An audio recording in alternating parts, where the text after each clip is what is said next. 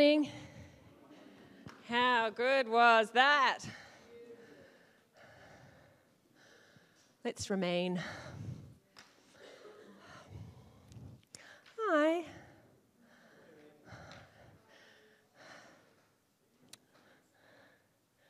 Oh man, I love this church.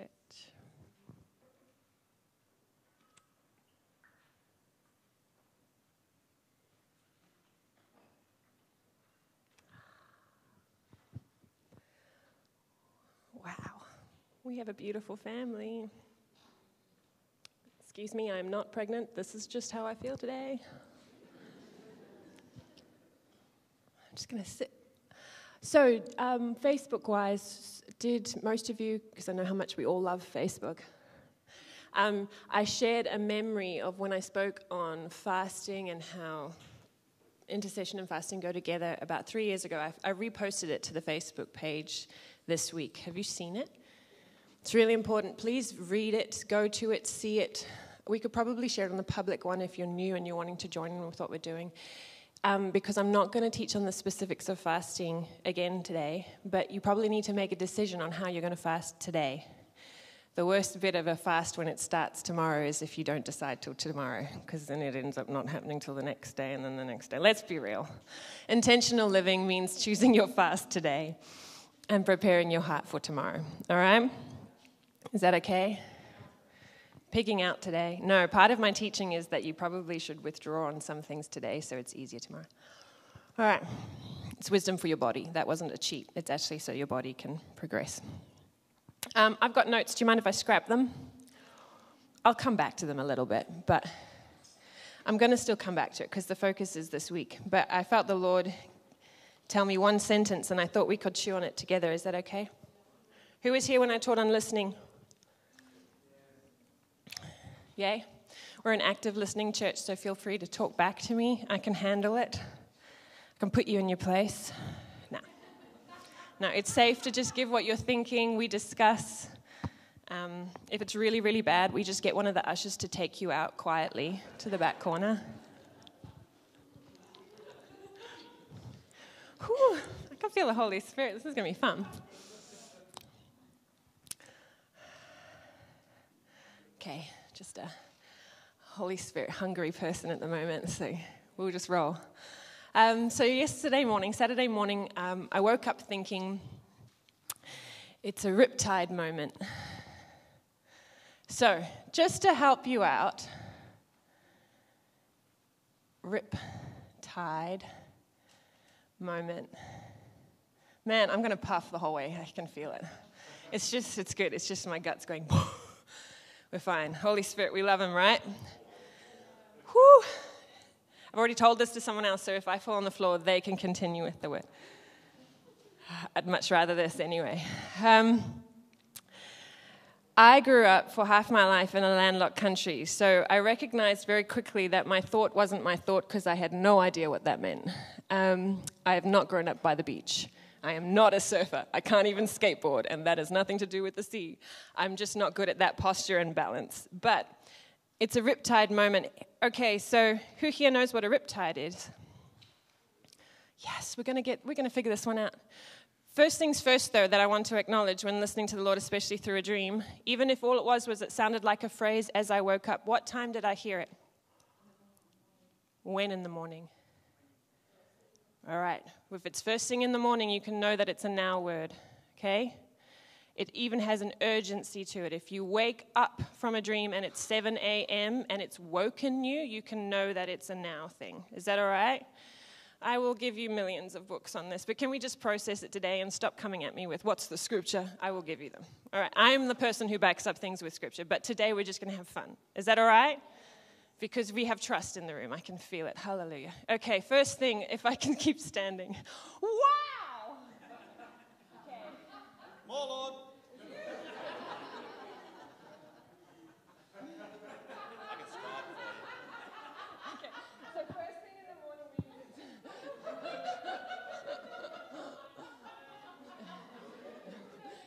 we oh, wow. Okay, so it's now. Okay? Cool. So it's a now word. Wow. Notice this.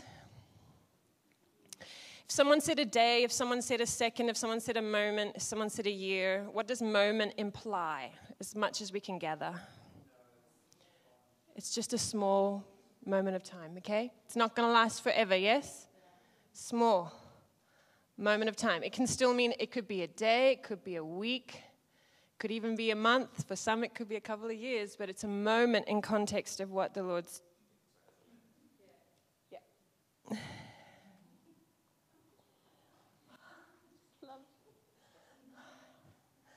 Love you, Jesus. We love you, Jesus. Okay, good. Weepy woman. All right. Riptide. What's another word for riptide? No. Yes, but no. Undertow is a kind version of a riptide. Does that help people? Okay. Let me draw a diagram and then we'll do it. This is the edge of the waters coming onto the shore. This is the sand, starfish. You guys know the story. Throw them all back in. All right. So then we have waves crashing in, the one you want to go surfing, yep? Waves are coming, they're rolling in. So normally when a riptide forms, as far as I'm aware, because I had to research this yesterday. He gives me time, isn't he kind? If you told me this morning, I would be like, nah, not talking on it. So when it's lower... So... the waves crash, they're going under and over, and so in a deep tide time that just swells and grooves, but as the tide goes out further and it's lower, it digs into the sand and crashes over, right? So what can happen, because the waves tend to do a motion like this, yes, and they can crash together, so it's usually a culmination of lots of waves are happening, is that a portion of the sea forms almost like a banky sand pass where it's all gulfed in together. It doesn't necessarily mean it's always shallow, but it's a little bit more murky, sandy, and less wavy. So to the non-knower of how the sea works, you would look at it and go, that's the calmest part of the sea. That's where I'm going to swim with my kids because it's not so wavy. Ignorance is bliss, right? All right, the more wavy and some areas of the world, it's like signposts go up, beware, whatever. So waves crash, whatever. Riptide looks like this. Waves crash, come to the sea. There's a split where there's not so much waves, and so the return of the water suctions through this way. Yes? It's actually called a rip current, but we call it tide. It has nothing to do with tide. So every time I Googled it, it would say, yes, everyone calls it rip tide, but it's actually called a rip current. And so, for someone who's not a strong swimmer or doesn't know anything about the sea, you would stand here knee-deep and think that you're safe, but if you channel in just a bit, the current can be so strong that it would literally knock you out. There's even talk of people who can be standing here and the right wave can hit and pull, so you can even not be in the water. But if you are ankle-deep, can people start hearing spiritual things already? Ankle-deep or knee-deep, it will suck you. Woo! It doesn't suck you under, so it's not about drowning you, it's sucking you out, okay? So this is not a drowning factor unless you respond incorrectly. So it pulls you out, right? But 90% of every rip current goes like this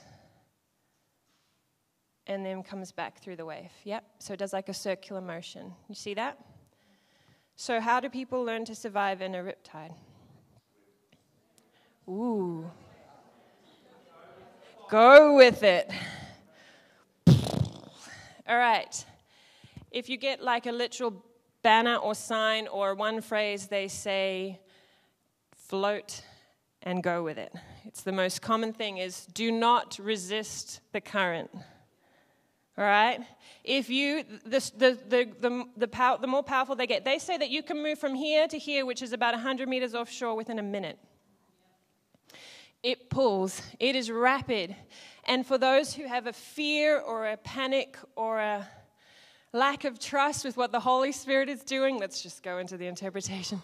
This will panic you and you'll wonder how to get back to where you were. It never comes back here. But they say that the strongest Olympic swimmer cannot swim against that current. It cannot beat it. The only way out is to change your direction of will So you swim sideways if you're a strong swimmer, and then join the bay, come back at a different spot. So you're forever changed regardless.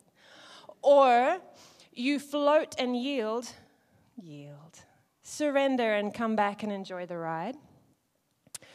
Or you try your hardest to swim back. The highest cause of death in the ocean is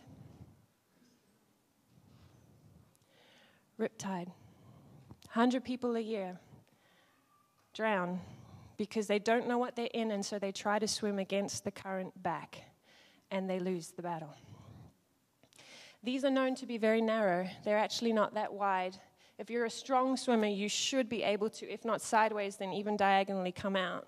If you're not a strong swimmer, your only option is to yield and trust it'll bring you out somewhere else, and you'll have to find how to go from there. If you're a strong swimmer, maybe a surfer, do you enjoy a riptide? Surfers? That's where you go to. Hey, so if this is a negative to you, you will spend your energy resisting it. But if it's a positive to you, you will gain energy running with it. And then enjoy the ride to wherever he's taking you. Do you see that? Is that fun? Oh, ocean people. I feel we're entering a riptide moment through fasting. We're in it. Like, even if you're standing here, a little wave might nick you. But if you're not confident with following the Holy Spirit, and it's terrifying, or if there's even been resistance, I like how it's been, I like what I know, this is where the Lord, the Holy Spirit, is saying it's a riptide moment. And your choice is to resist it and possibly spend all your energy and maybe drown. Or yield to it and come out somewhere new and enjoy the ride. Is that okay? What does yielding often look like? We talk of surrender, we talk of yielding. It's obviously a trust thing, isn't it? It's a lot to do with the unknown and it's okay, God. We don't even know what we're saying okay to.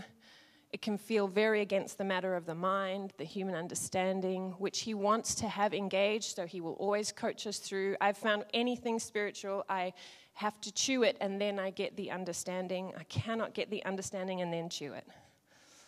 So you've got to do the ride, and then in hindsight go, wow, wow, wow. You cannot try and figure it all out before you say yes to the ride. That reminds me of Kath Hurry and roller coaster rides. Where is she? That was so funny. Never mind. Life Hub jokes. So fasting this week, for me, I've even put in here, I want to do, it's what you call a bridegroom fast. It's what Jesus said the disciples will do when he's gone, which is that you actually fast for more than what normally would happen for fasting. Old Testament fasting, even John's disciples would fast, and it would be to experience the power of God. It would be, you can even put the 7 types of biblical fasting up for me, Andrew, and I won't go through all the scriptures, but it's up there. There are lots of reasons why people, just flick through them too. Fasting for prophetic revelation, especially concerning end times. We can even have these on rotation at the end if you want to jot down some of the scriptures. Fasting for the fulfillment of God's promises to our city and nation. Fasting to stop crisis. Fasting for protection. Fasting for direction. And then we have fasting for encounter and intimacy with God, which is the bridegroom fast. And this one is the one, because John's disciples come up to Jesus and say, we're still fasting, the Pharisees are still fasting, and then you're supposed to be the most spiritual leader and your disciples aren't fasting. Why is that? That's in Matthew 9. Do you want to put that up? Andrew? Yeah. Is that right? It should be verse 14 first. Thank you. The disciples of John the Baptizer approached Jesus with the question, why is it that we and the Pharisees fast regularly, but not your disciples? And Jesus replied, how can the sons of the bride chamber grieve when the bridegroom is next to them? It's the first time in Scripture that he calls himself the bridegroom, right here, to do with fasting. But the days of fasting will come. So yea, it's New Testament. The days of fasting will come when the bridegroom is taken away from them. And who would mend worn out cloth with new fabric when the new cloth shrinks it it will rip. So it's all to do with the new wineskin. I just want to elaborate on this. I love how he talks about the sons of the bridal chamber. That's the Shulamite, so he's already referring to Song of Songs. Remember when you did on Song of Songs how we are his bride. So what he's talking about is that then I'm gonna die, go to heaven, send forth my Holy Spirit, and through the enabling grace of the Holy Spirit, you will fast because you long for me. You mourn for me. And we can kind of be like, but, you know, he wants us to be joyful, and he's given us the Holy Spirit, and it's true, but we can't know true joy without Jesus. True joy is no such thing without the presence of God.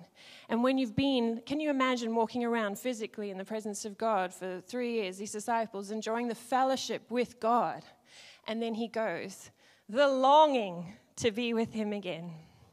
This is what Jesus says that our fast will be. That we will fast for a longing. If you find that you don't know what yielding looks like and you don't know what surrender looks like, it's usually to do with the tenderness of your heart. Do you live with a longing? Do you live with your heart hard and you're not quite sure how to wake up? Or is your heart sensitive and therefore sometimes you feel agony for Jesus? Longing for Jesus. He said that he would wound us, he would afflict us with desire, that it would actually have a form of pain. So then again, if we have a fear of pain, we may have that shut down. It's a righteous pain. It's a longing for his coming. He even said that we would pray, you know, our Father who art in heaven, hallowed be thy name, thy kingdom come, thy will be done on earth as it is in heaven, right?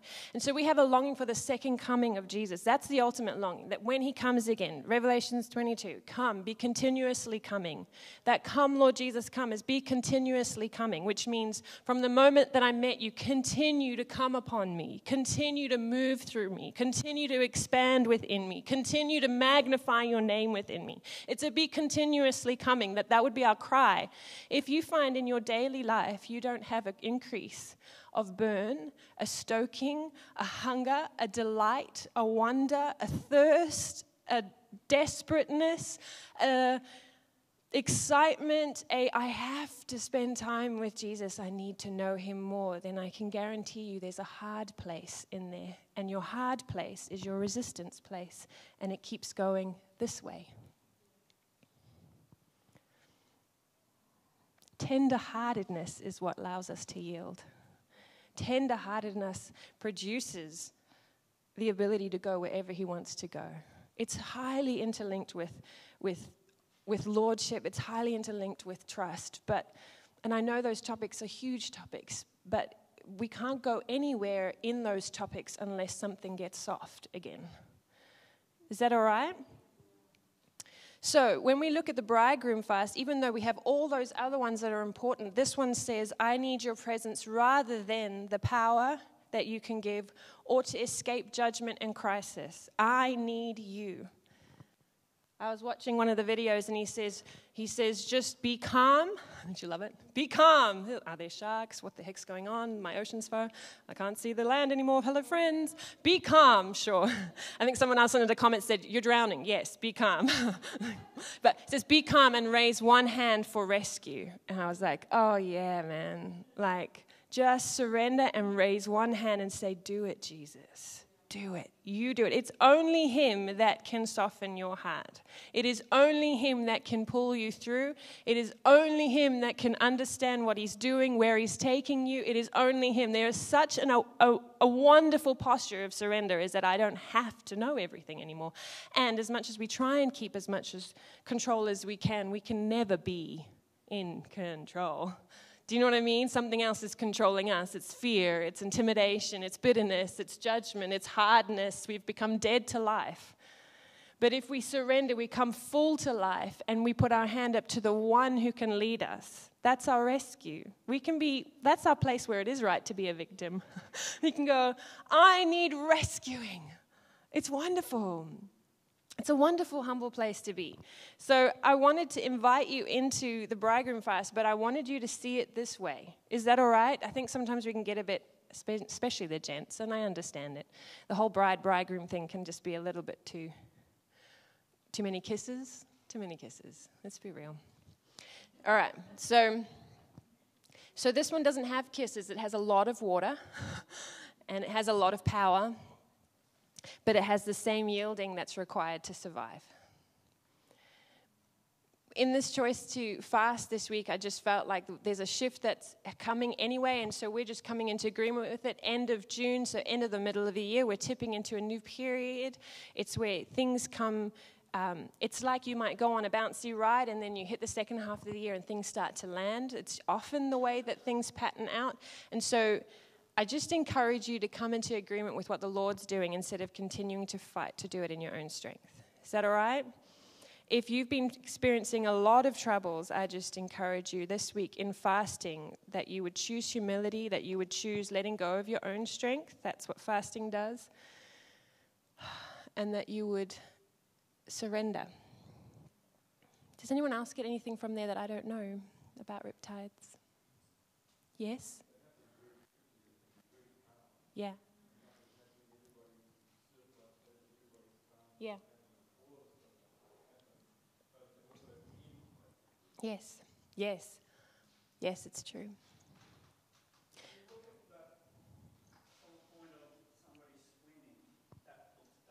Yes, yes, heaven in a nutshell. Yeah, yes, yes. So up here. Yes.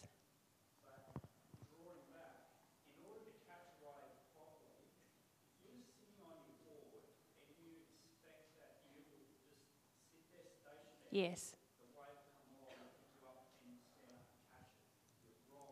Cool. Engaging. Yes. So you can catch it. Awesome.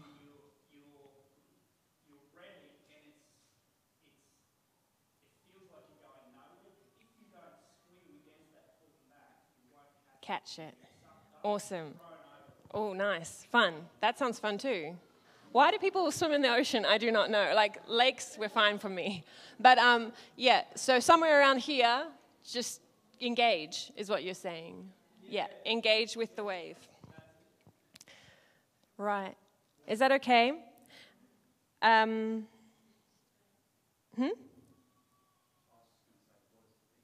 What is the beach? This is what you're familiar with.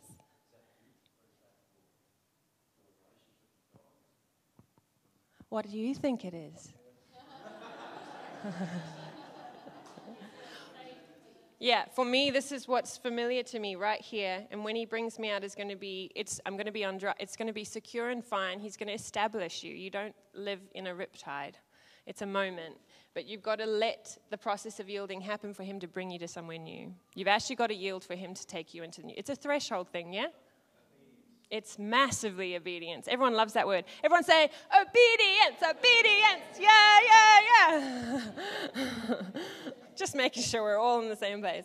I had a couple of health checkpoints here. It says, a good health checkpoint is, are we living content without a daily and ever-growing experience of God's heart? Jesus insisted his disciples would not to fast while he was with them, but instead to rejoice, like we will one day in heaven. But he'd awaken their desires so that when he was gone, they would long for him, and that was when the fast would begin. Another good health check.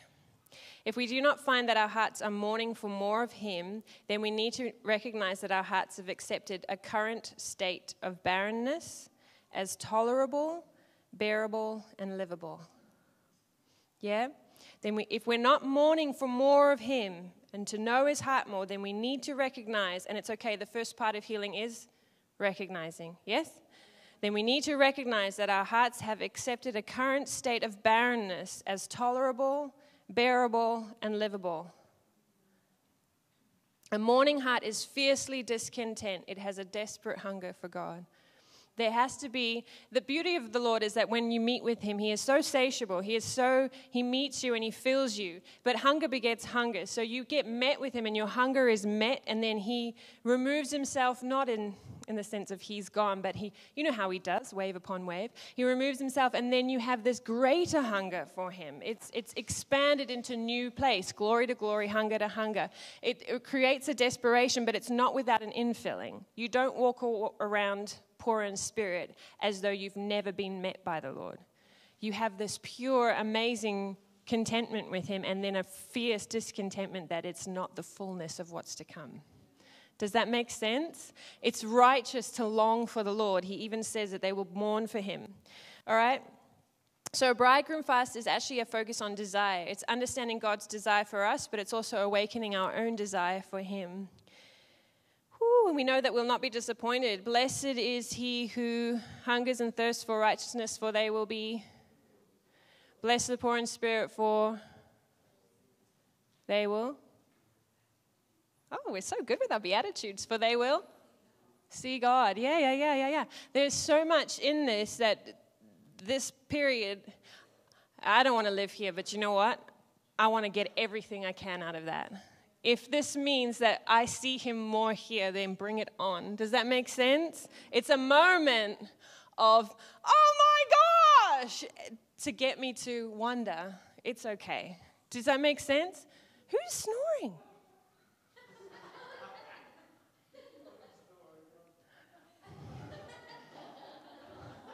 I snort when I laugh a lot, so there's a fine line, but, you know. Dynamic purpose of lovesickness. Spiritual hunger is a divine gift. Spiritual hunger is a divine gift. If you have experienced lack, then spiritual hunger might not feel like a gift. That's a healing issue. Put your hand up. Experience some rescue, because spiritual hunger is a divine gift. It leads us to seek greater experiences of his love, regardless of the cost. We don't calculate cost when you're hungry.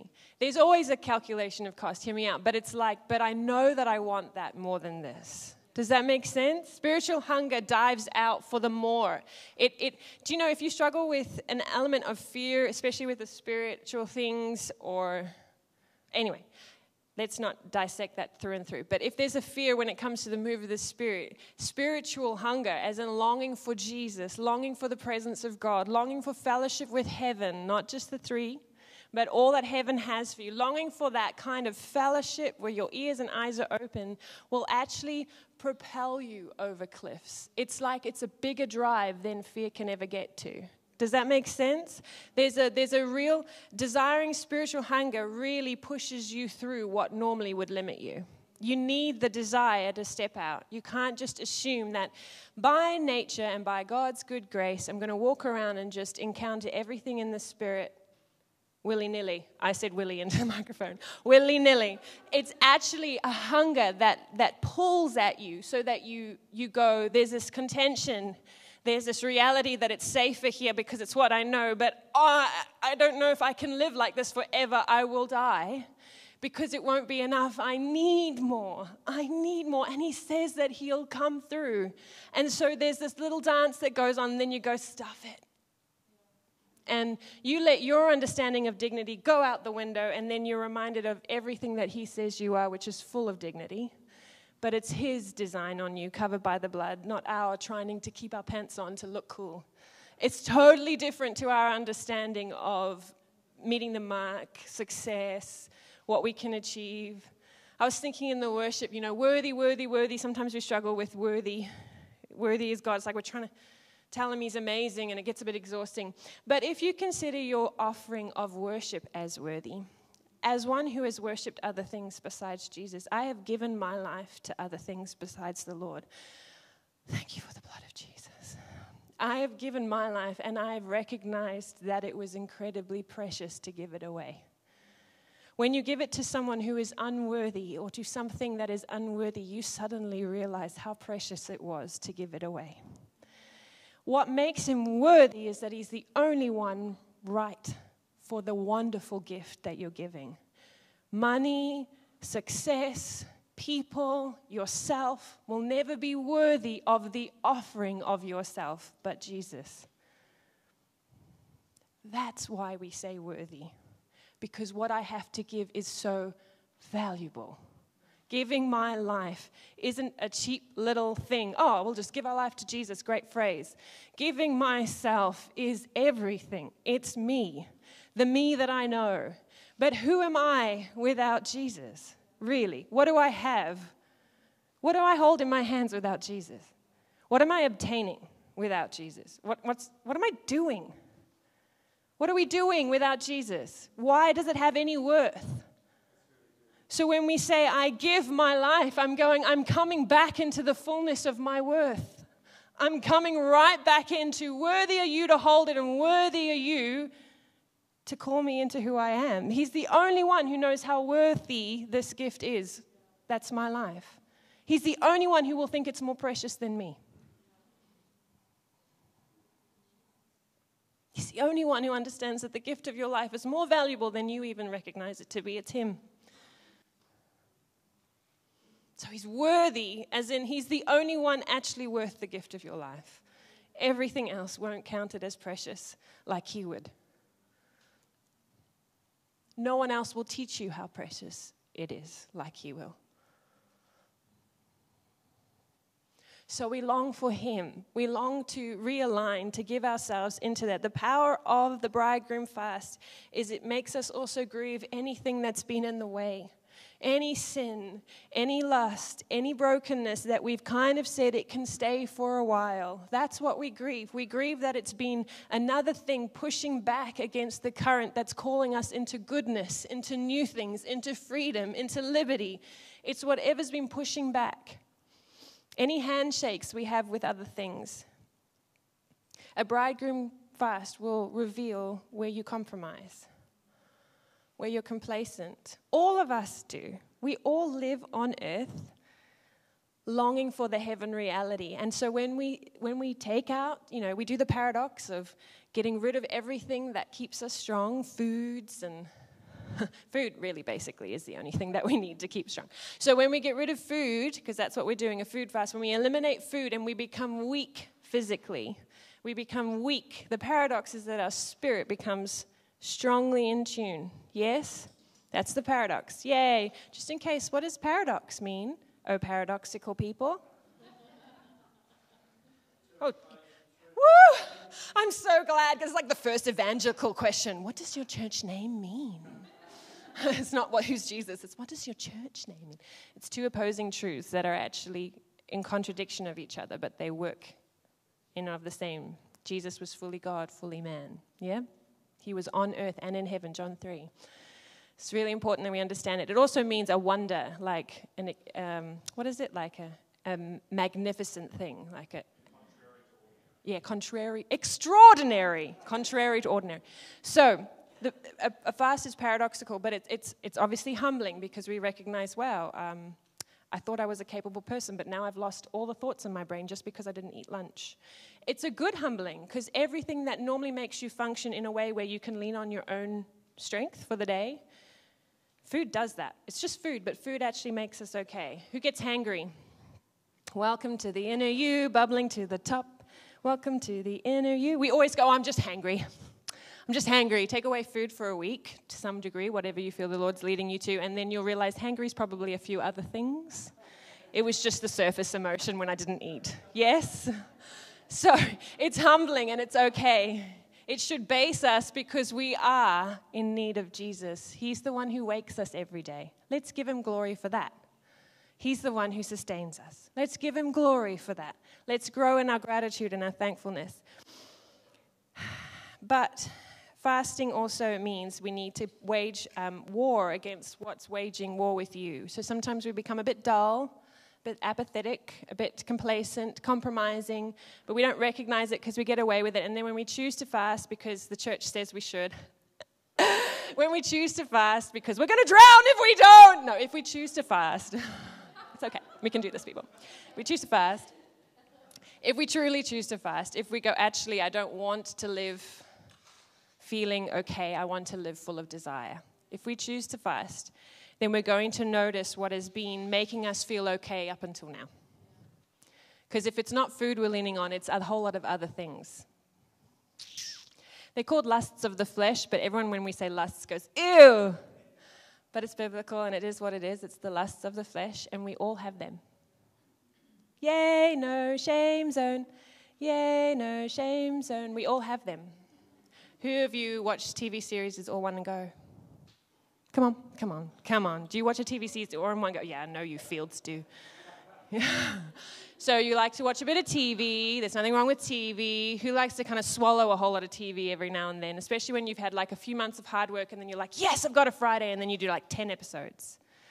Oh, you people are so innocent. Thank you. Thank you. It's how to refuel, right? It's not that these things are wrong. They're just in a magnitude where he would rather meet some of those needs. Okay? I'm going to list them off because it just makes everything feel so good. Lusts of the flesh. We have pride. Who can see their own pride?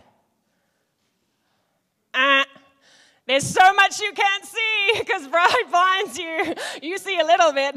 There is so much more. We cannot see our own pride. Thank God for community and fasting, okay? Pride. Unrighteous anger, though I know we often call it righteous because obviously it's got to have permission somewhere. Slothfulness. What's that? Laziness? What else is it? Yeah. It's when your nails grow too long and you haven't done anything about it. Women? It's slothfulness. It's apathy when you can't be bothered right now about your relationship with Jesus. It's not just laziness as in I didn't get up for work. It's laziness I didn't get up at all. I didn't fight. I didn't cover my home. I didn't listen to live in obedience. I just did the day. Slothfulness is existing. Did we talk about existing in the listening teaching? Takes courage to live, okay? Existing isn't the idea. Covetousness. Lots of synonyms in that one. Covetousness? It's a lot. Covetousness. I'm saying it a few times so people stop getting all like, ah, and they can just go, these are words, these are realities, let's dissect them. What's covetousness? When you covet something, you want something of someone else's, like maybe their relationship with Jesus, because then you don't have to do the work.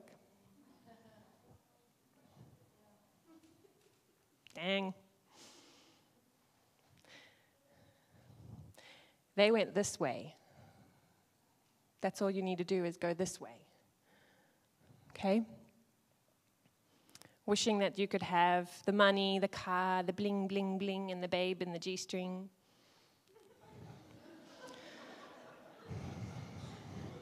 Advance Australia Fair.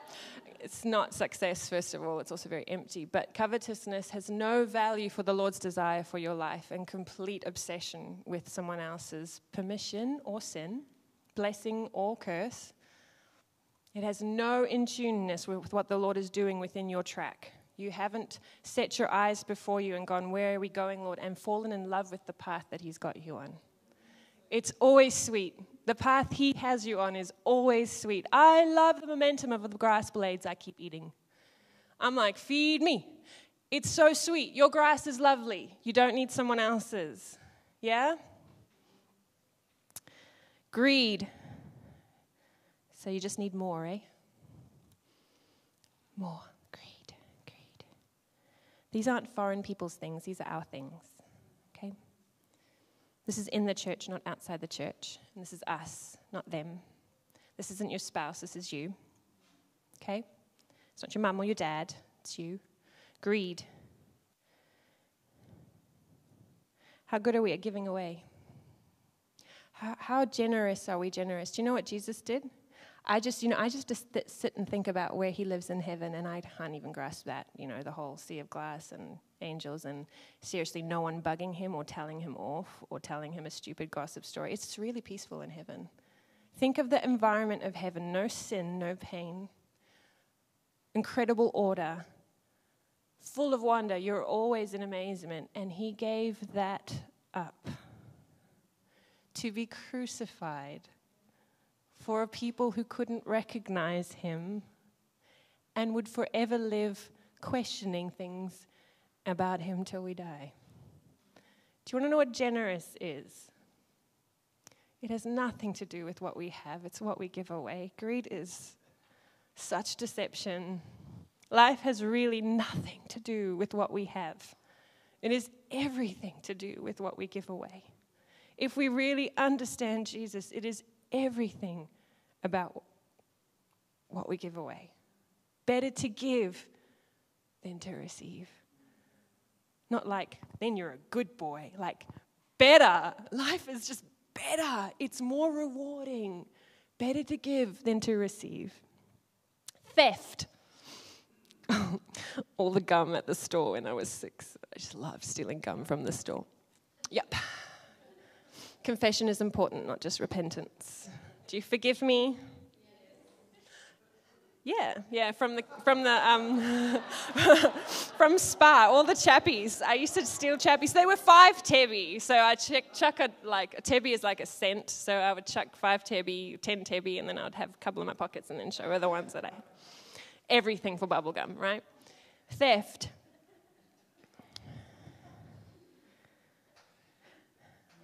That's a real one. We just pretend it's not real. But theft is there.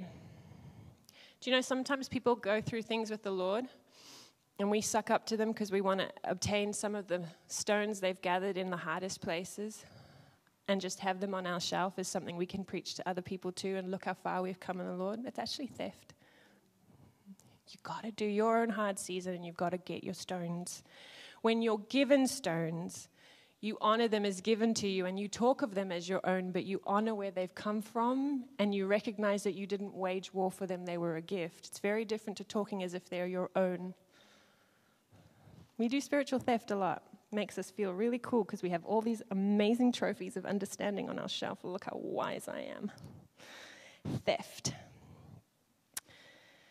Immorality. Yep. Deceit.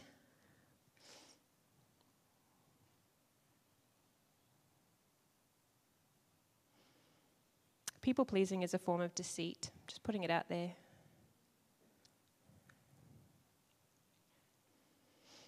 Not revealing where you're really at. That's a form of deceit.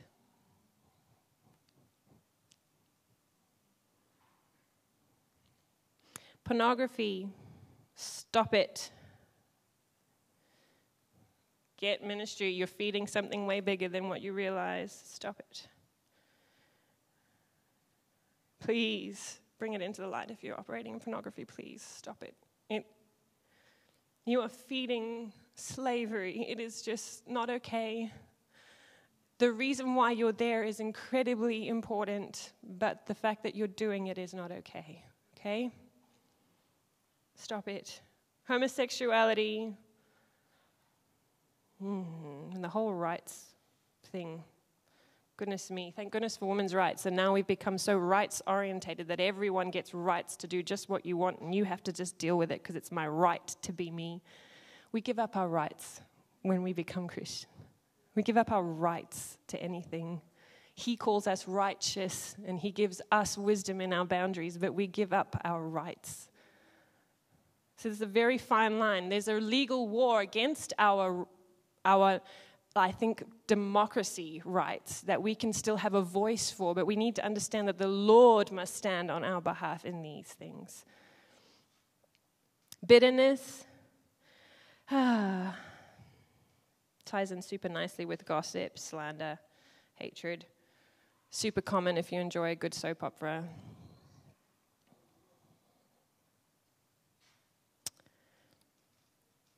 Do you know what? I'm going to put this out here. For all you people like me who enjoy Instagram, I love Instagram. I'm not a big Facebooker, but I love Instagram. Right, flick through pictures. I do a diary picture and then we print it out in a book and then I have prints of family life. So that's why I'm intentional about Instagram. If you follow a whole lot of people that you do know, that's wonderful. And then people that you don't know, maybe people who have great influence. And then you follow people you don't know that are like just public figures, presidents. I like following some of the royal family. I find them fascinating.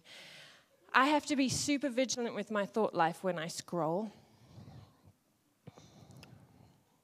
Because when you see, you sometimes think you need what you see, or you criticize what you see. No one knows you're bitter, but it's in here. No one knows you slander, but it's in here. Oh, they're doing that again. They're such dopes.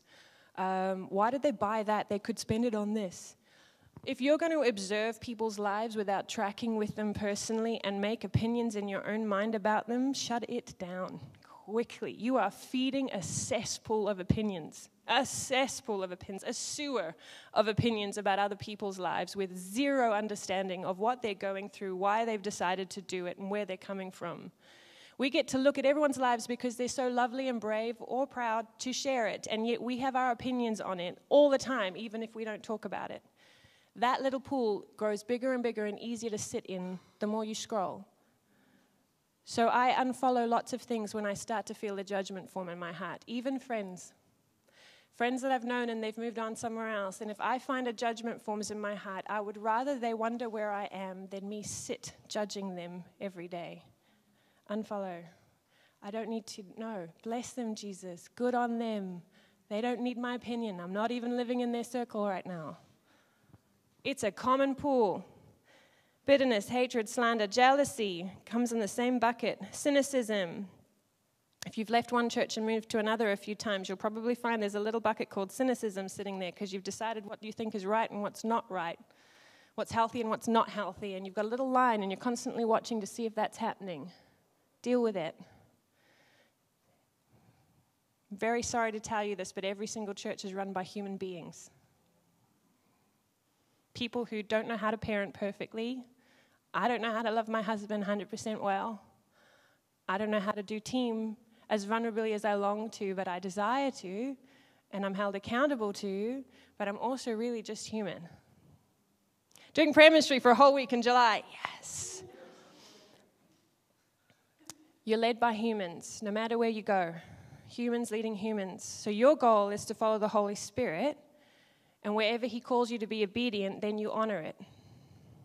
That's your job. I'm here, and I don't agree with 100% of things Brad thinks or where he is on a daily basis, sometimes in his head. Doesn't matter. I don't judge it. I honor. God's timing and what he wants Brad to think about that day is not the same timing as mine, and maybe what he has him thinking about is more important than what I think is important.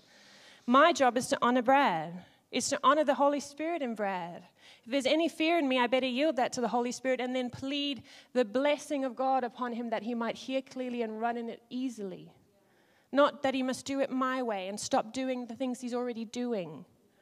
We don't get to dictate how he should live. We get to call the mercy and the kindness of heaven upon him. Don't be here and tell your leaders to be blind. Stop doing what you're doing. And just sit here and honor your leaders and call heaven's sight upon them. And then be okay if you go somewhere that's terrifying because you've just asked for the Lord to lead them. Yeah? Drunkenness, super, super casual in our day and age. So permitted. So soothing. So denial. Okay. Overindulgence with food or entertainment. This is the beauty of the Western world, is that we have everything at our fingertips and our choice is to say no. Go to Africa, and it's like the hope that they might have something. Here we have everything, and we have to say no.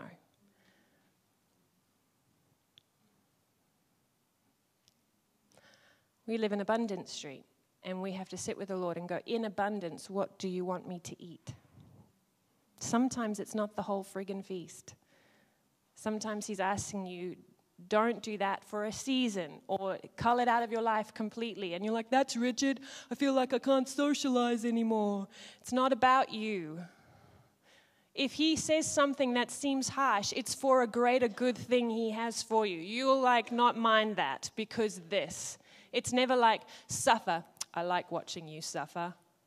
It's not his nature. If he says cull that out of your life and you go, sure, Lord, out of faith, though that burns like anything, I'm just going to go, sure, and turn to you and look for what you have for me, there'll be blessing. There'll be blessing. There'll be something tastier. There'll be something sweeter. Whee! Legal and illegal drug addictions. No compromise there. Anything to do with addiction means we welcome a whole lot of other things at the same time. Is that okay? When we fast, those things get more and more exposed. We might already see them, but fasting reveals them because we've chosen to be even weaker. And really, the reason we've reached out to those things is because we're weak. Okay? So this is where we get to recognize, repent, renounce, reckon to dead. It's all the same sort of process. But we need to be in the light in fasting. Let the light of your face shine down on my heart and let me feel it. We want to live in the light of Jesus. Your glory is so beautiful. Fall down on my knees and awe. And the heartbeat of my life is to worship in your light. The whole beauty of Christian living is running after the Father in the light. No shaking hands with darkness. No shaking hands with secrets. No shaking hands with something in the corner just in case option A doesn't work. What if he doesn't come when I give my time? I can tell you now the whole exercise of intimacy with Jesus is a day-by-day, drop-by-drop reality. And in 10 years' time, 5 years' time, 2 years' time, even 1, you'll look back and go, oh my goodness, look at what he's done. But if you're looking for that sensation in one day, I'm not convinced you're going to get it. It is a drip-by-drip, just as much as when we lean into the lust of the flesh, it's a drip-by-drip expansion in our lives. When we lean into the fruit of the Spirit and the holiness of Jesus, it's a drip by drip, and we expand into the goodness of God. You become his design for you. Don't look for quick fix Jesus. Look for relationship Jesus. Look for the God who takes every care with every block that he establishes in your life. Brick by brick, he will build you. Okay? So, I'm going to leave it there. Who knows how to swim? Okay, we're okay. Who doesn't know how to swim? Oh, Rod. Who doesn't? You can float. Isn't that wonderful? This is for swimmers and non-swimmers. It was my whole point. The only part that's not going to work is if you panic. But it is good to learn how to swim. But yes. Note to self with Toby. All right. So, just want to cover the practicals. Go through the teaching I posted last week. We'll put maybe a reminder of it on our page again today and tomorrow, because this might not come up till tomorrow anyway, and we would have started. Chat about it with your life hubs. If you're not meeting and gathering now over a coffee, talk about it on your page. You can network it. You can do, us three are going to do Monday and Tuesday, you four do Wednesday. And you can spread it out, team it, do it together. It's a corporate understanding of agreement that we long to move where he's going. We long to long for him. We long to learn surrender, all right? Now, I recommend food, but I also say that you can also fast your Facebook if you like. It's okay, because some people go, I just fast my phone, and then I'm like, well, do both. But food is really the one that just exposes incapacity to function. Facebook just exposes that you had an addiction and now it hurts, all right? Let's just be real. Now I'm like, I don't know what to do with my time. I thought I had no time, but actually I have a lot of time. All right. So you can do 1, you can do 2, you can do 3, you can do breakfast and lunch and eat at dinner. You can figure this out. You, Holy Spirit, chat it out within your family, for parents needing to feed kids. It's the whole katootie. But we also encourage you to feast while you fast. So that's your spiritual discipline, all right? It's our spiritual worship that we give a sacrifice of our bodies, because we are spirit beings, so we sacrifice our bodies to the Lord so that our spirit may function. So what we're going to do is we're going to post on the page, sucks for you who are fasting, Facebook, but we're posting on the page each day. It should be up there. We're going to put a focus of who God is, scriptures that kind of support that, and a couple of songs you can download to soak to. So you might be like, I'm not quite sure. I usually would eat at this time, and normally when I eat, it's a dash. Here's the kind of stuff that can set you up in that time. And we encourage everyone to take communion. Take communion each day. Everyone's like, I'm not eating, but I've got this loaf and my 2 bottles of wine. We're okay. We're okay. So it's going to be fine. Everybody's like, I love this kind of communion fast. Let's live like this. So for those of you who are celiac or don't do bread and obviously don't do wine, you don't need to be so particular. It's about the meditation and the application of who Jesus is, what he gave, and what we can receive from his death, resurrection, all right? So for me, sometimes it's literally in the morning with Toby, but I'll grab a corner of my toast and my coffee, and I'll separate it from what I'm doing for 2 minutes, and I'll meditate, and I'll thank the Lord for the body. When I thank him for the body, I'm not just appropriating healing, I'm appropriating my place in the body. He's welcomed me into his body. So I receive everything that is to be part of the body of Jesus. So it's important just to really ponder on what it means to come into alignment with the truth of being the body of Jesus. All right? And then sip your coffee or whatever you have. Don't drink coffee when you're fasting. Really bad, really bad. So water. Yay! I love water. Water. Okay. I'm going to weep just about that. Anyway, but when you have your sip of water, you're appropriating the blood over your whole home, the protection, the healing, the sanity, the covering, the forgiveness, the redemption, the power, the prosperity. You pull that over your home, your household, generation. Yes? Spiritual warfare. There it is, blood of Jesus. So you just appropriate that for your day, all right? Or wherever you decide to have it. Remember, we have the prayer room on Wednesday and Thursday. You can come to both. You can alternate so that one of your spouse is home with your kids. That's what Luke and I are doing. Luke's coming Wednesday. I'm coming Thursday, all right? So break it however you want, but what we've made sure, we've organized the leaders to cover those sets, so that's locked in. But you can pick which one, 7 to 8:30.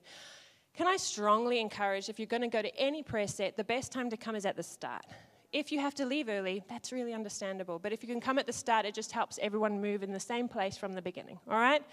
Don't make that a reason not to come if you can't get here at 7. I'm just letting you know it's helpful if you arrive at the start. Is that okay? And then we've put an actual event up for Night Watch. So if you're coming to Night Watch, which is awesome fun, click on there, what time you're coming, so we can expect you. It's the middle of the night. It's good to know if you're coming, and if you haven't come, we should go, hey. Not that we'd call you.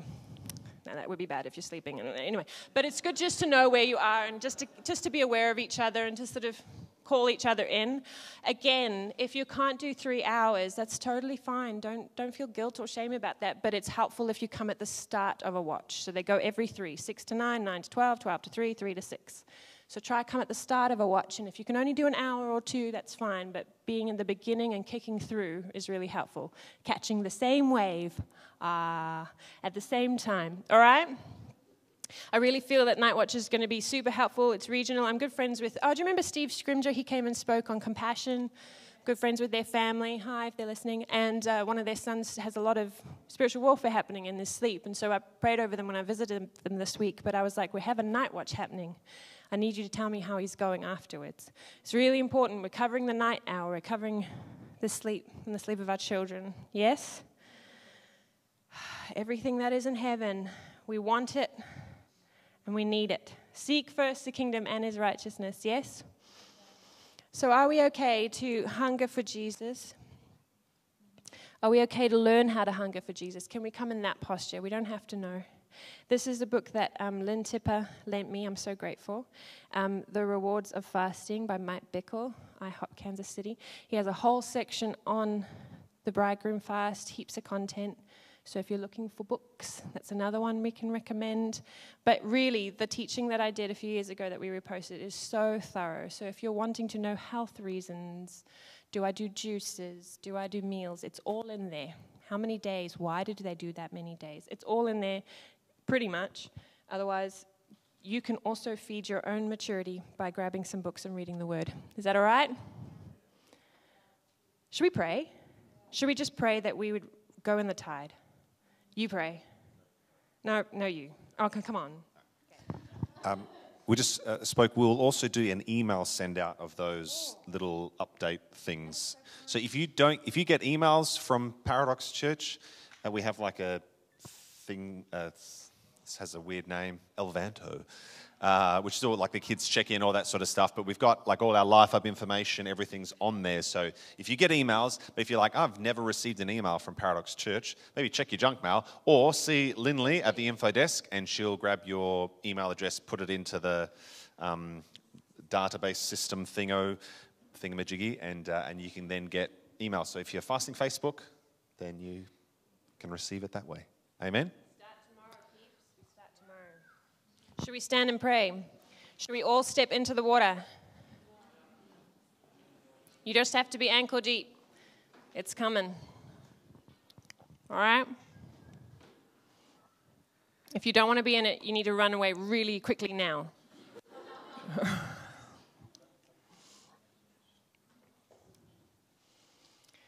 Ah.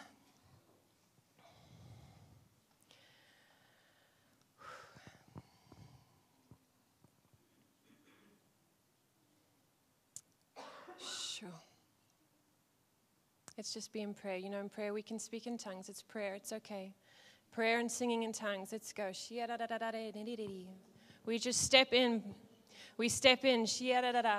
Even now with our words, with tongues coming from our lips, from a yes coming from our lips, from a sound coming from our inside, Lord, it's our yes beyond our understanding today in preparation for everything that is this week, even in the sense of drowning, in the weakness that we will experience, Lord. Yes to where you're moving us. Yes to where you're taking us. It's just a moment. It's just a moment, but it's full of everywhere you want to take us, every new thing that's coming, Lord. And so we say yes to the transition, yes to the change, yes to the pace of this week. Lord, it will have its intensities. It'll have its highlights. It'll have its crushings. It'll be unique in its experience, Lord. And so we say yes to even that we would just surrender to this week. We would surrender to your spirit this week, that somewhere in us would be a bowing. There would finally be a bowing, that resistance would be broken down, that pride and stubbornness would bow, any part of fear that's been holding us captive, Lord. We recognize this week as a breakthrough week, that everything that's been held captive would be released into freedom, Lord, that we would no longer be operating with bondage and obedience, but we would be living liberated and obedient, Jesus.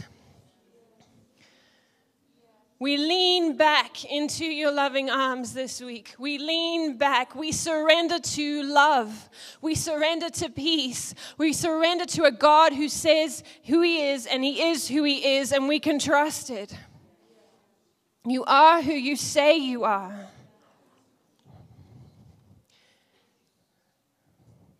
And Lord, would you draw out the true emotion from your bride, the desperation, the groaning and hunger, the deep desire and wailing, the unsatisfied desire of your bride, that there would be permission, not just from emotions of pain that are from our trauma, but there'd be permission for the emotions of longing.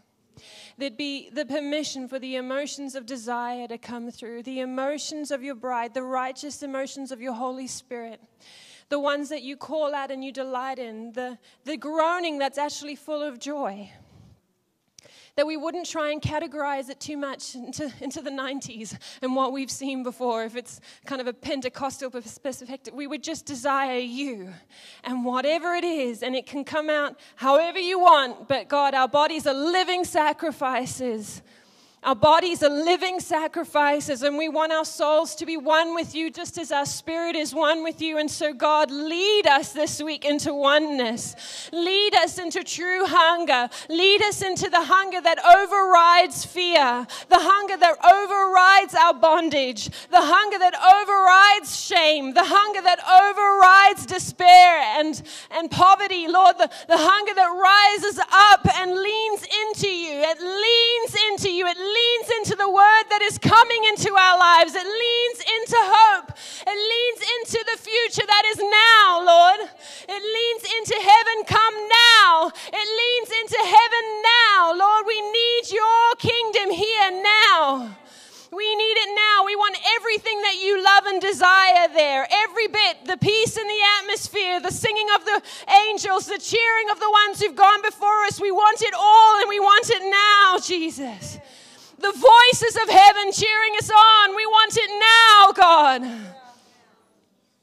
Let heaven abide here, not just drop in drops and give us bits of frosting on a cake, Lord. Let it abide. Whatever you're building in heaven, build it here. Let it be welcome here, that there would be no resistance here to your movement. For the way that you build is beautiful, and the way that you move is delightful. The way that you move us is extraordinary, and we want it. We want the dignity of your kingdom, not the dignity of earth.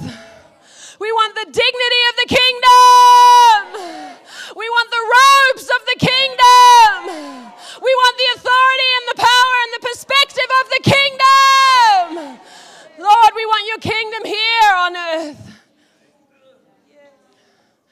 We need it, God. We don't want to live another day thinking what we have is enough. It hasn't been enough. Things are not changing. Things haven't changed that we've longed to see change. We need your kingdom on earth.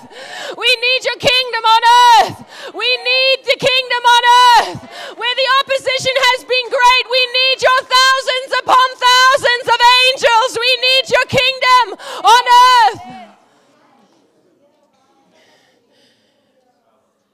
we've just lived dictated by things we've seen in the past because we don't know where we're going. No longer, God, we need your kingdom on earth, that we would look forward and see your vision, and we would see your new things. We would see your new things, and we would say, yes, yes, build it, build it, build it, build it here, God. Build your new thing here, God. Build your newness here, God.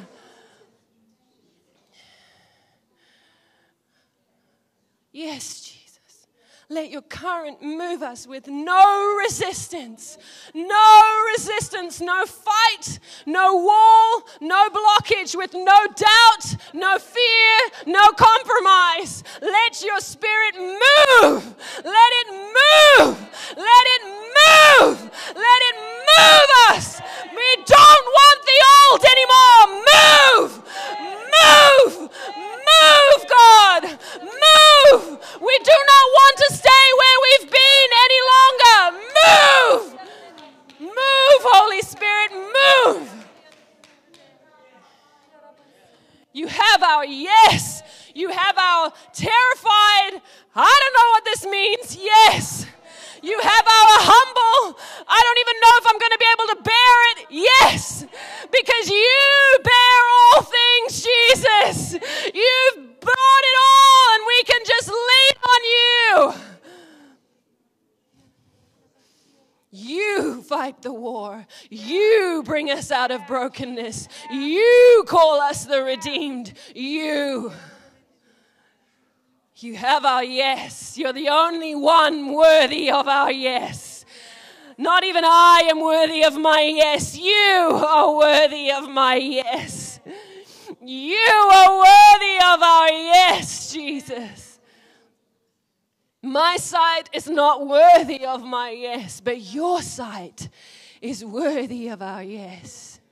And my breath, it's not worthy of my yes, but your breath is worthy of our yes. God, bring us alive again.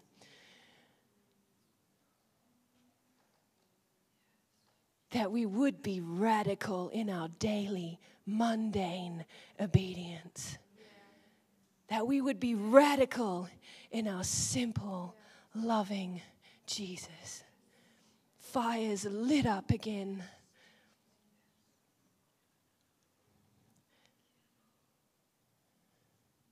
Because mere human understanding hasn't done much for us. And our brokenness hasn't left a path of healing behind us.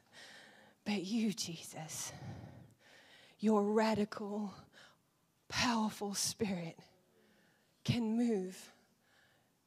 And when you move, mountains move. And when you speak, chains break. And we don't want to be in the way anymore. We don't want to be the bride opposing the groom. We don't want to be the bride judging the groom, mocking the groom, shutting up the groom, locking the groom in a cupboard. Lord, where women's rights have revealed a very unhealthy way to do the bride. We repent. We want to link arms and run with you.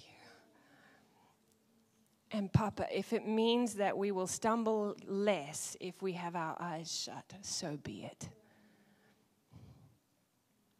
If it means we'll trust you better if we just shut our eyes, so be it.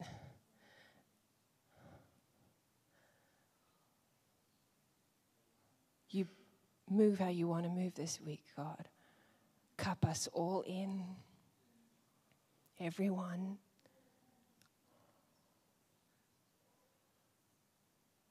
We are so expectant.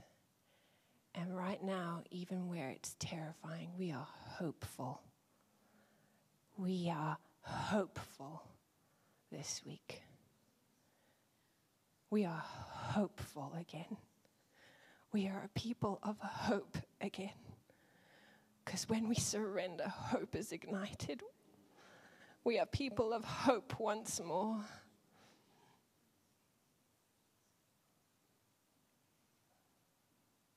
Amen. enjoy the only food you're going to eat. Amen. Awesome. So kids ministry is finished. You've got 2 minutes to wander down and pick up your kids. So obviously dining hall, a couple of buildings down, tea and coffee and some snacks. Connect with people. If you're new or visiting, would love to connect with you. Again, if you're not connected into a life hub, please just head straight to the back, see the guys at the info desk, and they'll get your details, get you connected in. Bless you. Hopefully see you during the week.